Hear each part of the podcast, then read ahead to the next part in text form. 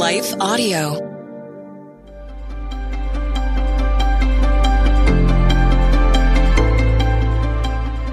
Welcome to the Crosswalk Devotional. We're glad to have you listening with us. Today's topic is about sin. We'll return with the devotional after a brief message from our sponsors.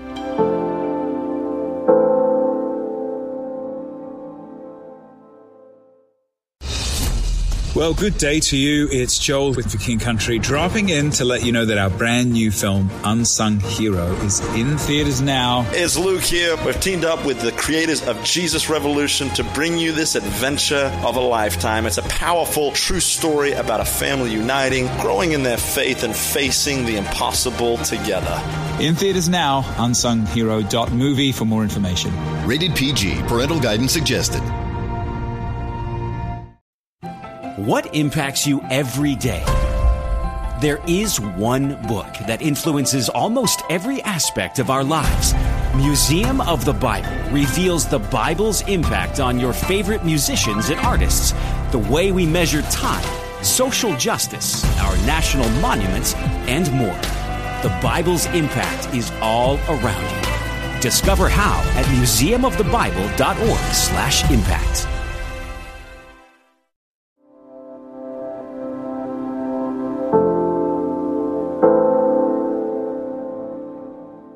Sin Like a Red Light, written by Emma Danzey, read by Rochelle Alberti.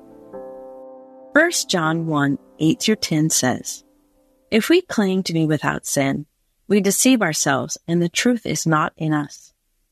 If we confess our sins, he is faithful and just and will forgive us our sins and purify us from all unrighteousness.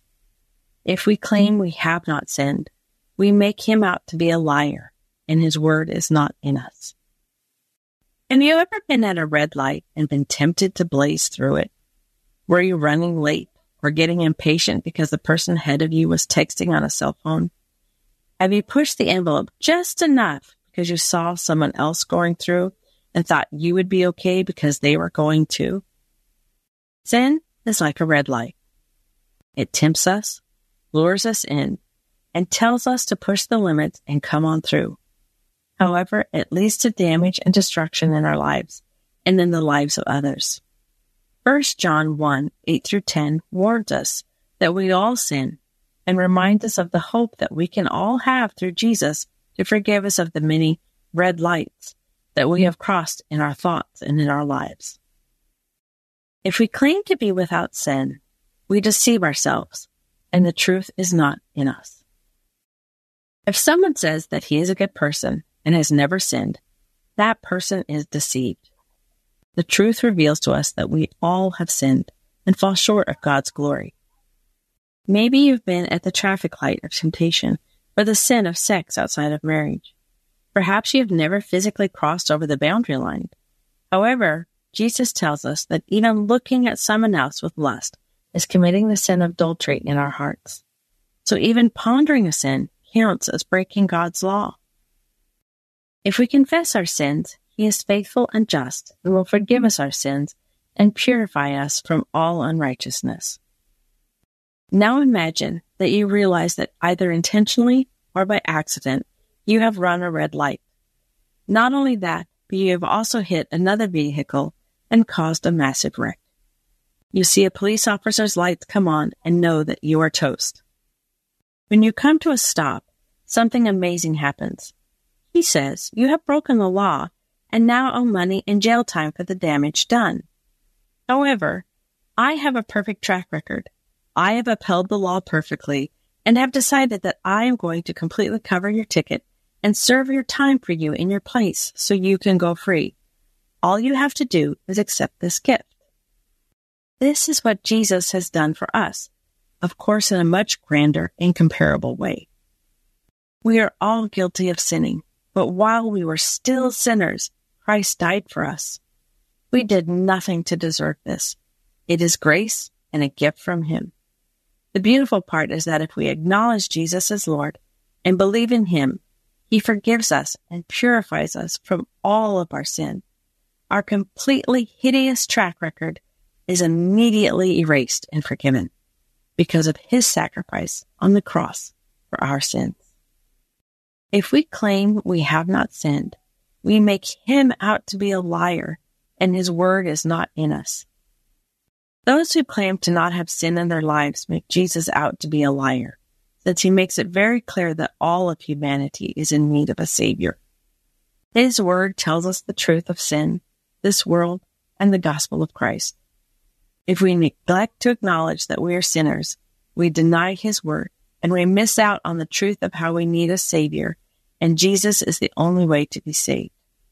This verse reminds us of the beauty in admitting our failures and need for Christ. Intersecting faith and life. Are you racing through or unknowingly crossing the line over a spiritual red light? How can the truth set you free? Have you personally confessed that you are a sinner in need of a Savior? If so, how has He changed your life? How is the Lord growing you in your faith and hope found in Him and His Word today? Who is someone who has not accepted God's grace to Jesus that you can pray for today? Further reading Matthew 5 28, Romans 3 23, Romans 5 8. The Crosswalk Devotional is a production of Life Audio and Salem Media. If you liked what you heard today, please take a second to rate and review this podcast in your favorite podcast app so that more listeners like you can find the show. For more faith filled, inspirational podcasts, visit us at lifeaudio.com.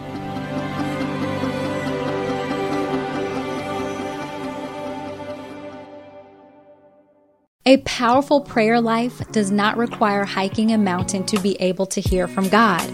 God can meet us right in the middle of our busy lives to help guide, and speak to us through prayer.